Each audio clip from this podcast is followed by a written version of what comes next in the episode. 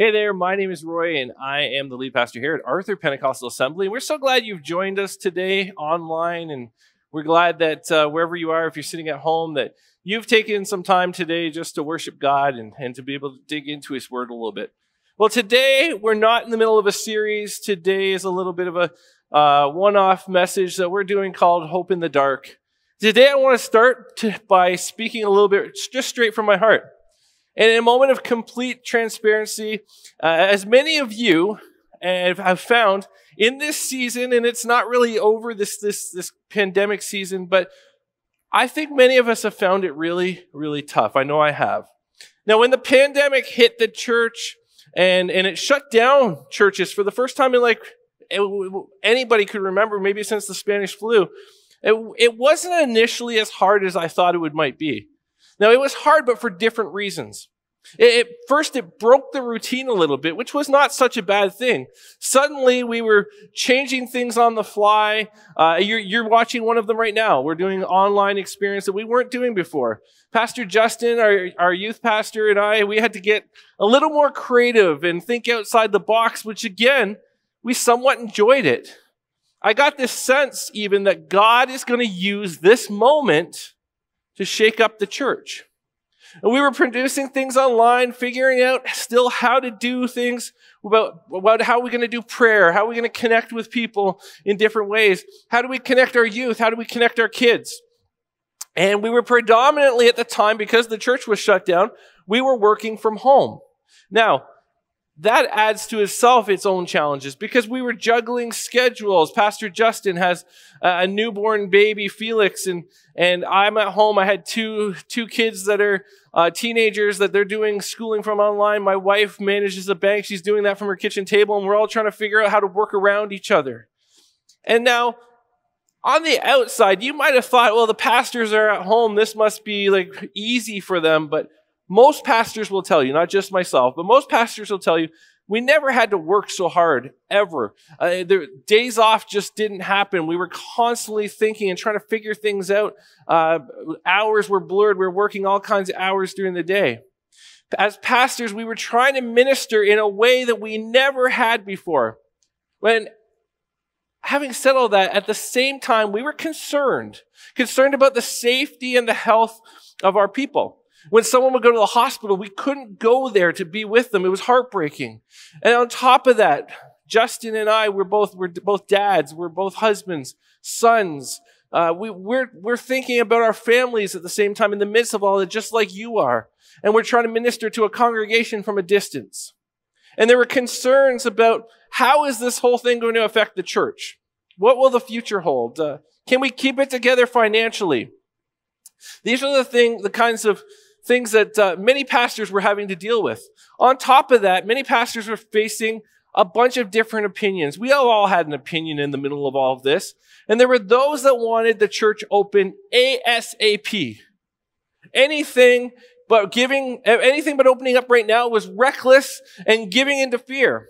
And then there was those that wanted the church to wait a little while. And anything but doing that was reckless and giving into pressure. And so there was people right in every opinion in the middle as well.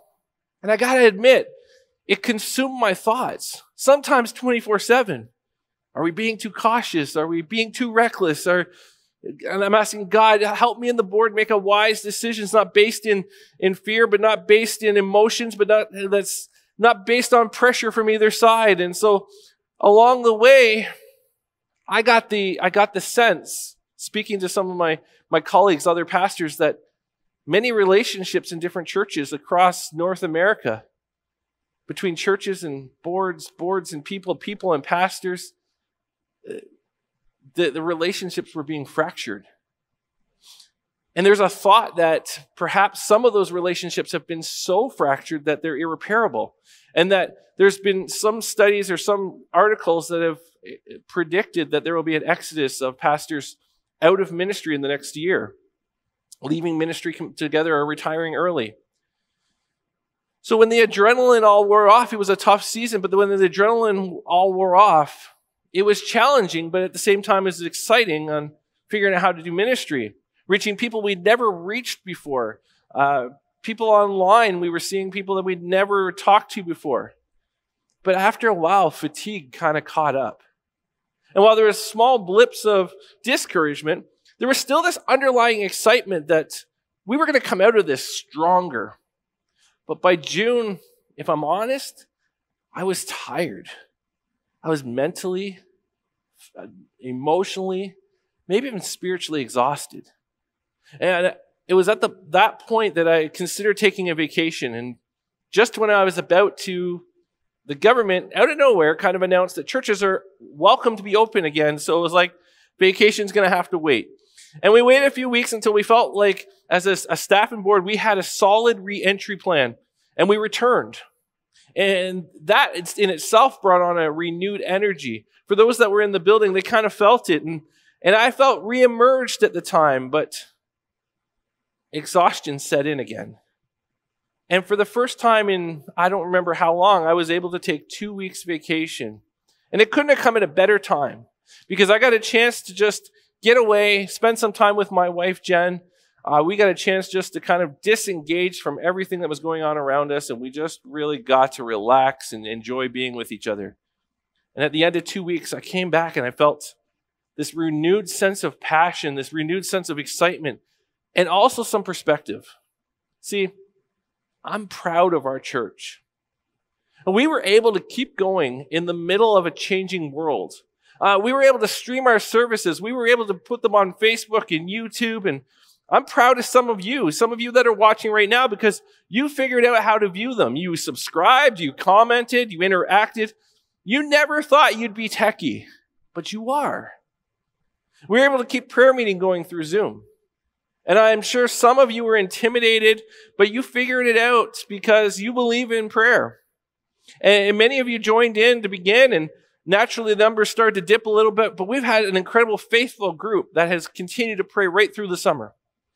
Eventually, after a number of weeks, Pastor Justin and I, we kind of found a rhythm on doing church online, but it didn't come without some pain. Uh, Justin trying to sneak devotionals in between his infant son Felix's naps, me trying to do a message in my basement, my daughter Janelle being my tech team. And uh, there were sometimes it was five, ten takes before we got one that I was happy with. Or sometimes we had times where my phone would run out of memory. Or uh, my phone rang one time. I was filming it on my phone and my phone rang, which I was almost done and it cut it off and we had to do it all over again. But we, we figured it out. And you watched, you interacted, and you made the best of it. You're still doing that right now. Along the way, we, we tried to minister to our community from a distance. We bought meals at a local pizza place where we bought uh, fifty meals. And because we felt, and we communicated this to our, our community, we felt like in the middle of this, no one should have to worry about where their next meal comes from. So we wanted to be able to help even though we couldn't be right there hands-on. We, we did a food bank drive-through. Touchless drive-through where we, we had people drive up and donate, and, and, and the community responded in an incredible way. And we were able to help stock up our food bank. We believe in them so much. We ran an online scavenger hunt for kids at Easter, and many of you checked in with each other, and you prayed for each other. You delivered food to each other. Honestly, I'm proud that I get the privilege of pastoring at A P A. Financially, a pandemic didn't change your faithfulness. As I said before, financially, we're not having to dig ourselves out of a hole. We actually, it actually allows us to be able to plan and dream as normal. Our board has been incredible. These, this, the stories of friction between pastors and boards and people, that's not an A P A story. Our board has stayed level-headed. They've planned for the future and then had to adjust and then adjust again as things changed, all the while not acting in fear, but with an expectation that God is going to use this time to advance his church. And all the while, you've sent notes and texts of encouragement. You've given sac- sacrificially. You've volunteered when you could. You've, you've wore masks at times you didn't really want to. You've re- respected the restrictions that are placed upon us, and you've just kept your eyes focused on the mission at hand. A P A, honestly, you are a special church. I, I know some of my colleagues have had a rough go, which makes me feel like I'm one of the blessed ones. And I know when I look back now, I know that one of the areas that contributed to some of my mental and emotional fatigue has been watching the world events. It's been tough, and in the news, and, and social media has been tough. Watching people with differing opinions fight with each other on Facebook, watching the racial unrest in the, in the U S and around us, watching people fighting about whether they should wear masks or not wear masks, fighting about politics, U S and Canadian, seeing people promoting conspiracy theories, watching a lack of grace between people, seeing people more concerned about being right about their point on a topic than the person that they're arguing with. In the midst of it, it was tough to watch, and I couldn't help but think of Paul's words. The Apostle Paul, in the midst of all, all of this, in Romans twelve, he writes this: bless those who persecute you. Don't curse them. Pray that God will bless them. Be happy with those who are happy, and weep for those who with those who weep. Live in harmony with each other. Don't be too proud to enjoy the company of ordinary people, and don't think you know it all. Never pay back evil with more evil, and do things in such a way that everyone can see that you are honorable. Do all that you can to live in peace with everyone. See, we've been so divided individually on numerous issues. Again, it's tough to watch. And what Paul's saying here is that if you call yourself a follower of Jesus, you should be aiming to live differently. But Paul didn't come up with this on his own. This was not modeled for Paul when he was growing up. Paul was surrounded by, a Ro- by Roman, Greek, Jewish culture as a child. There was a way things were done. Might was always right. If you had the biggest army or the most resources or the most power or the most gold, you always won. This is why Rome ruled. Rome had the biggest army, and therefore they got to make the rules. And in Paul's world, women had no value. Children had no value. And mercy, well, mercy was for the weak. So to hear Paul say later on in his life, bless those who persecute you, weep for those who weep, that sounds a lot like mercy. And where did he get this? Well, he got it from the teachings of the one that he had devoted his life to, Jesus. These teachings would change the world, but no one knew it at the time. Let's back up years earlier. If we could transport ourselves, if I could take everyone there and we could transport ourselves right into the setting, it's approximately thirty A D, and the Jewish people had been waiting for a Messiah, uh, a, a Messiah when Rome, powerful Rome, was in charge. Uh, they let the Rome let the Jews do their thing. They let them go to the temple, but it was under a careful eye. There was no doubt who was ultimately in charge. There's no doubt who was letting who do what, because Rome always had the final word. And so while the Jew, Jews operated under Roman rule, they had their eyes always on the hills waiting for this long prophesied Messiah. A leader who would be powerful, a leader with charisma that would fire up the troops and fire up the masses, because there was always this anger bubbling below the surface as the Jews felt persecuted in their own land. So they knew all it would take is someone that would inspire them to create an uprising and take back their nation and defeat Rome once and for all. They need a, a military general of sorts. And so when Jesus arrives on the scene, there's a thought that maybe, just maybe, this is the long-awaited Messiah. And his disciples are waiting. They're waiting in the shadows. They're waiting. They've watched him do miracle after miracle, and they've been great, but they're waiting for him to make his power play, his powerful move, and, and become the powerful king that he's been hinting that he might be. So as they wait, they're waiting for him to give this step into his throne, give a speech that will fire up the people, that will start and spark a movement.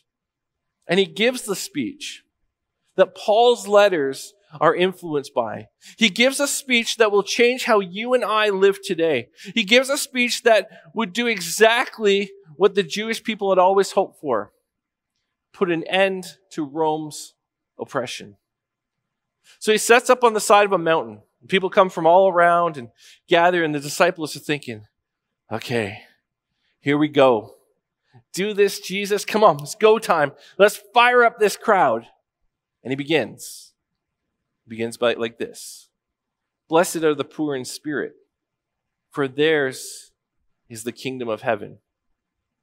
And I can only imagine them off to the side going, okay, guys, that's, that's kind of a weak start, but let's give him some time. He's warming up. Then he goes, blessed are those who mourn, for they will be comforted. Okay, guys, still a little early. Like, let's let them get into it a bit. Blessed are the meek, for they will inherit the earth.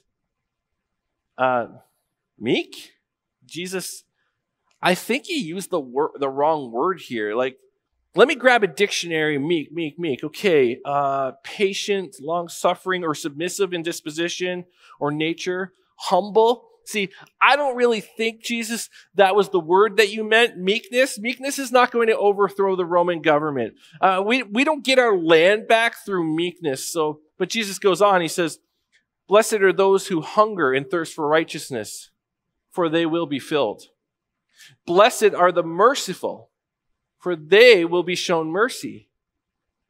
And they're like, okay, Matthew, John, honestly, where is he going with this? This is a little bit embarrassing. Like maybe he will, maybe he'll do a healing, or maybe he'll do that water into wine thing or something, because I think he's losing the crowd right now.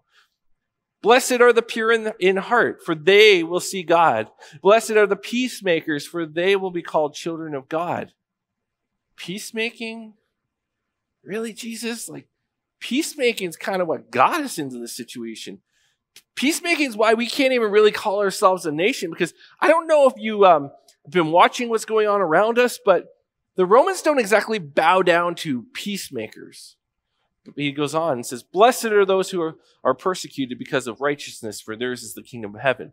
Blessed are you when you insult people, persecute you, and falsely say all kinds of evil against you because of me. Rejoice and be glad, because great is your reward in heaven, for in the same way they persecuted the prophets who were before you. So they're thinking, okay, let's get this straight. We're looking for poor in spirit, sad, meek, righteous, merciful, pure, peaceful, persecuted, insulted people. Like, this is who we're signing up for the to be part of our army. This is what this is our pre- prerequisites to get into this. And it didn't make sense to them in that moment, but it would. Because this was the speech that would inspire the early church to change the world. Now, if we could, we'd fast forward to sixty-four A D. This is roughly thirty years after Jesus has, has, has been crucified and, and gone to heaven. In sixty-four A D, we're in the city of Rome, and Nero is the emperor of the time. And one night a massive fire breaks out, and it, it, for nine days the fire burns. And when they when it's all said and done, two thirds of Rome has burned. And rumors begin to circulate that it might have been Nero, the emperor, that actually started the fire, because now he can rebuild Rome in his own image. And, and it doesn't help when he starts building his own temple right away. And so scholars are divided whether Nero started it or not, but Nero definitely heard the rumors and knew the public backlash would be more than he could stand. So to take the pressure off himself, he convinces the public that the, the fire was actually started by this growing number of Christians in Rome. And so now there's an order to kill all the Christians for their involvement in the destruction. And so anyone who's known to be a Christian now is going to be rounded up and killed. And so some are crucified on crosses. Some are brought to the, an arena that is named Nero Circus, where Christians were made of, made sport of by feeding them to the lions and wolves and many, many other horrific things. And it's during this time that it's believed that Peter, one of Jesus' Jesus' uh, uh, disciples, was crucified and Paul was beheaded. It was an awful time to be a Christian. Now, if you want to talk about corrupt governments, because that, that seems to be one of the topics of the day, if you want to talk about conspiracy theories, there was definitely, there was no conspiracy theory. There was evil behind the scenes, and Christians were the targets. Paul's dead, Peter's dead, And Rome has seemed to win, have won again. But their master, their savior, didn't teach them to spend their energy on spreading fear. He didn't teach them to spread gloom and doom about corrupt governments. No, he had equipped them with a better plan, a plan that was way more effective. They had the good news. They had the gospel that was so much better than any bad news. And because of their belief in the good news, Christianity didn't die. It actually spread. So fast forward forty-five years later, forty-five years after Peter and Paul's execution, Christianity is not dead. In fact, it's still alive on the fringes of the empire, and it's bigger than ever, and it's spreading like wildfire. And Rome doesn't have the stranglehold that they once had, especially on the edges of the empire. And so they come to this conclusion that when things go bad, that the gods must be angry. And what would make the gods angry? Well, it has to be the fact that we're not sacrificing to them the way we once did. And so they decide it's got to be the Christians who refuse to sacrifice to their gods. And so the emperor makes an edict that all Christians should be rounded up and arrested and then forced to sacrifice to the gods and to the emperor. And so he sends a message to a man named Pliny the Younger. Now, Pliny the Younger was a Roman governor in charge of what we would call today Turkey. And he's given this order to round up these rowdy Christians and arrest them. But Pliny's a little bit confused because he doesn't really notice the Christians, for one, and he definitely hasn't noticed anyone causing issues in his region. But his emperor has ordered it, so he figures, I better get on it. But before he does, he, he investigates a little bit to, to see what he's dealing with, because he decides he's going to send a letter back to the emperor with his findings. And so this letter has survived history. You're not going to find it in your Bible. It's a part of our ancient history. And here's what he finds. This is what it says. He says, the sum and substance of their fault or error had been that they were accustomed to meet on a fixed day before dawn. So this, these Christians would choose a day, most likely a Sunday, and, and they would gather before dawn. Well, the reason they gathered before dawn is because there was no Sabbath in, in the Roman Empire. Every day was a work day. And so in order to meet and worship together, they would have to go do so before dawn so that they could go to work later. Now, I spent a lot of this time talking about how incredibly special our church is, but I guarantee you, if I changed the service time from Sunday at ten thirty to Monday at five a.m., I guarantee the text I get would be not so encouraging. But this is how committed they were. This is how in they were. This is how changed they were. Pliny the Younger goes on to say in his in his in a letter to the emperor, he says they they uh, they meet on a fixed day before dawn and sing responsively to a hymn, a hymn to Christ as to a god. Well, like now I can kind of see where the thread is. They they sing, woo, they they they sing to Christ as if he's actually God. See, now the reason why they would sing is because many people at that time couldn't read. And if they were able to read, there was no Bible per se at that time. So many, maybe many people would have maybe fragments of some of Paul's writings or some of Peter's writings. And, and, and they may cling to that, but many people couldn't, couldn't read. So they would sing. That's where they, how they would reiterate their theology through poems or chants or songs. And then he goes on to say, and to bind themselves by oath, not to some crime, but not to commit fraud, theft, or adultery, not to falsify their t- trust, nor to refuse to return a trust when called upon to do so. So he's like, they take an oath, but it's not to overthrow the empire or take or attack with violence. They, they, they take an oath that they're not going to commit fraud or steal or commit adultery. They're, they're not going to falsely falsify their trust. In other words, they're going to say what they're going to do, what they say they're going to do. And, and it doesn't say this, but Pliny the Younger's got to be thinking, these kind of sound like good people. They, they actually kind of sound like the type of people I would want in my region. And what we see is this group came together, bound by the good news of a savior that died for them, came back to life, defeated death, so that they could have eternity in heaven. As a result, they got together, worshiped him, and committed to each other that they would treat each other with respect and dignity, not just them, but everyone else around them.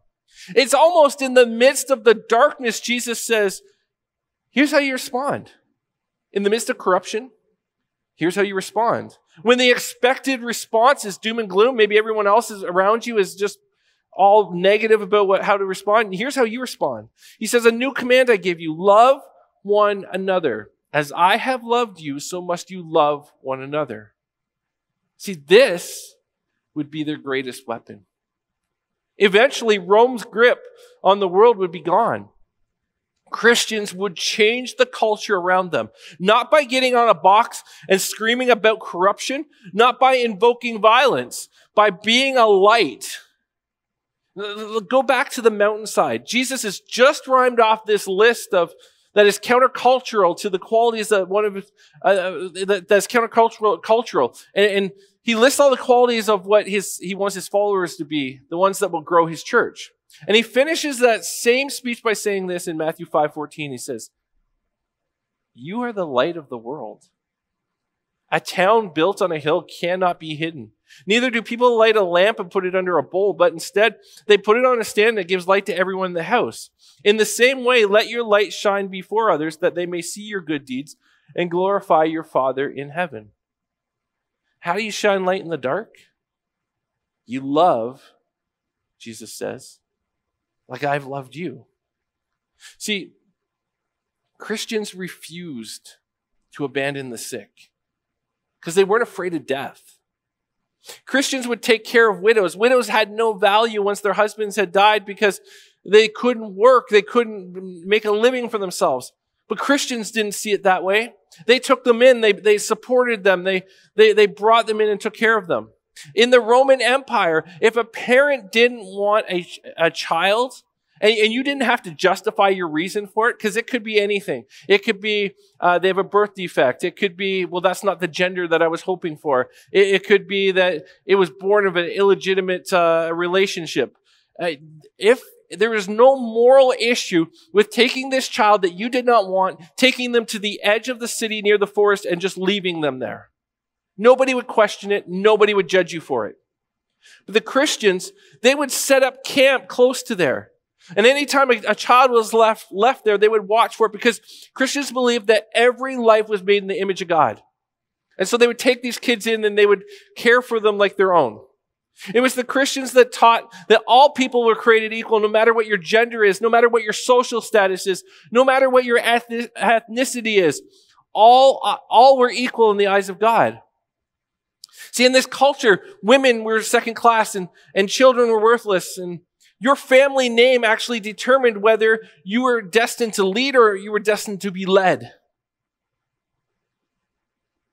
And so while Jesus was teaching that blessed were the merciful, here's what the classical philosophers of that time were teaching. They were teaching that mercy was not governed by reason at all. And humans must learn to curb that impulse of mercy.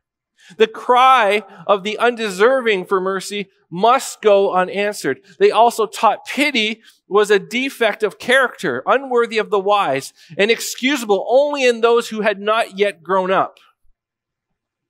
So in light of this philosophy, people looked at Christians and what they were doing, and at first it was appalling. I mean, you're so weak. You, you worship a crucified rabbi. But it didn't take long before this countercultural religion, people found it merciful. They found it empathetic. They found it compassionate. And ultimately, they found it appealing. And it wasn't long after that before this appealing religion became contagious. And it spread throughout the empire until it could no longer be contained.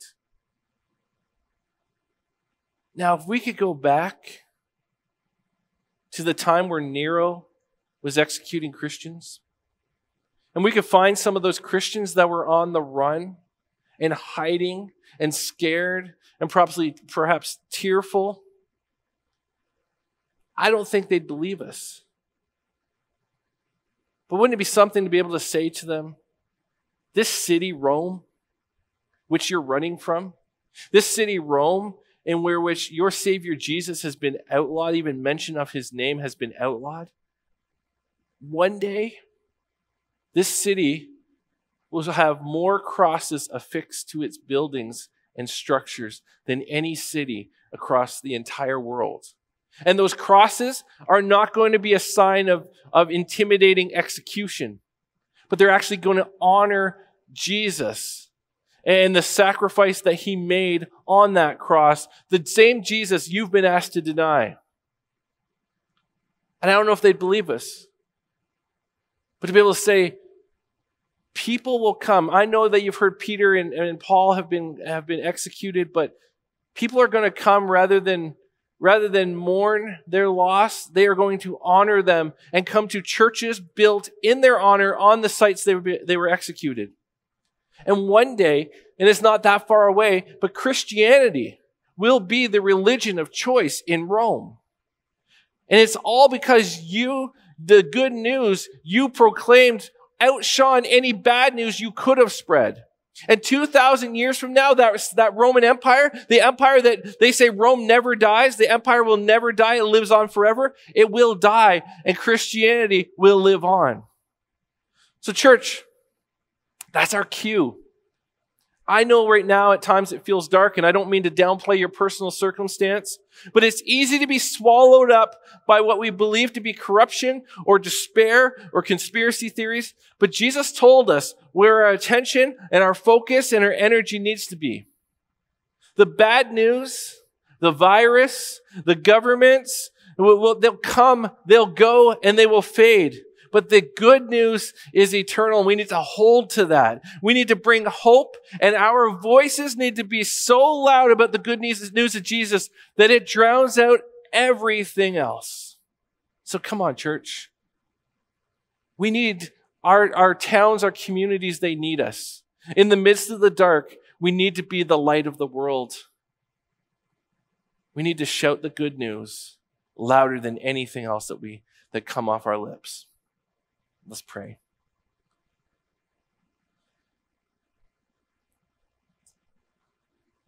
Lord, in the midst of uh, some of our personal circumstances, in the midst of what we see on T V, what we see in social media, um, God, it's easy to be caught up. It's easy to, to go to the, the, the dark places. It's easy to uh, get cynical at times. It's easy to be skeptical at times. But our world right now doesn't need more cynicism. It doesn't need more skepticism. It doesn't need any more bad news. That doesn't mean we turn our blind eye to injustice, but God, we need to proclaim the good news louder than anything. Our world needs hope. You are that hope. And so we need to spread it as far as we can. I, I look at the early church, Lord, and there was darkness all around them, and yet they clung to, to your name. They clung to the good news. They refused to deny their faith, and they changed the culture in the midst of that darkness through, not by just the words they said, but that their actions backed up what they said. In the midst of darkness, it's when we, when we lead with compassion and love, it's, it's that that will change people's hearts and people's minds. And so, Lord, I pray that we be the church that is essential in our communities by our actions of love. And I ask this in your name, Lord.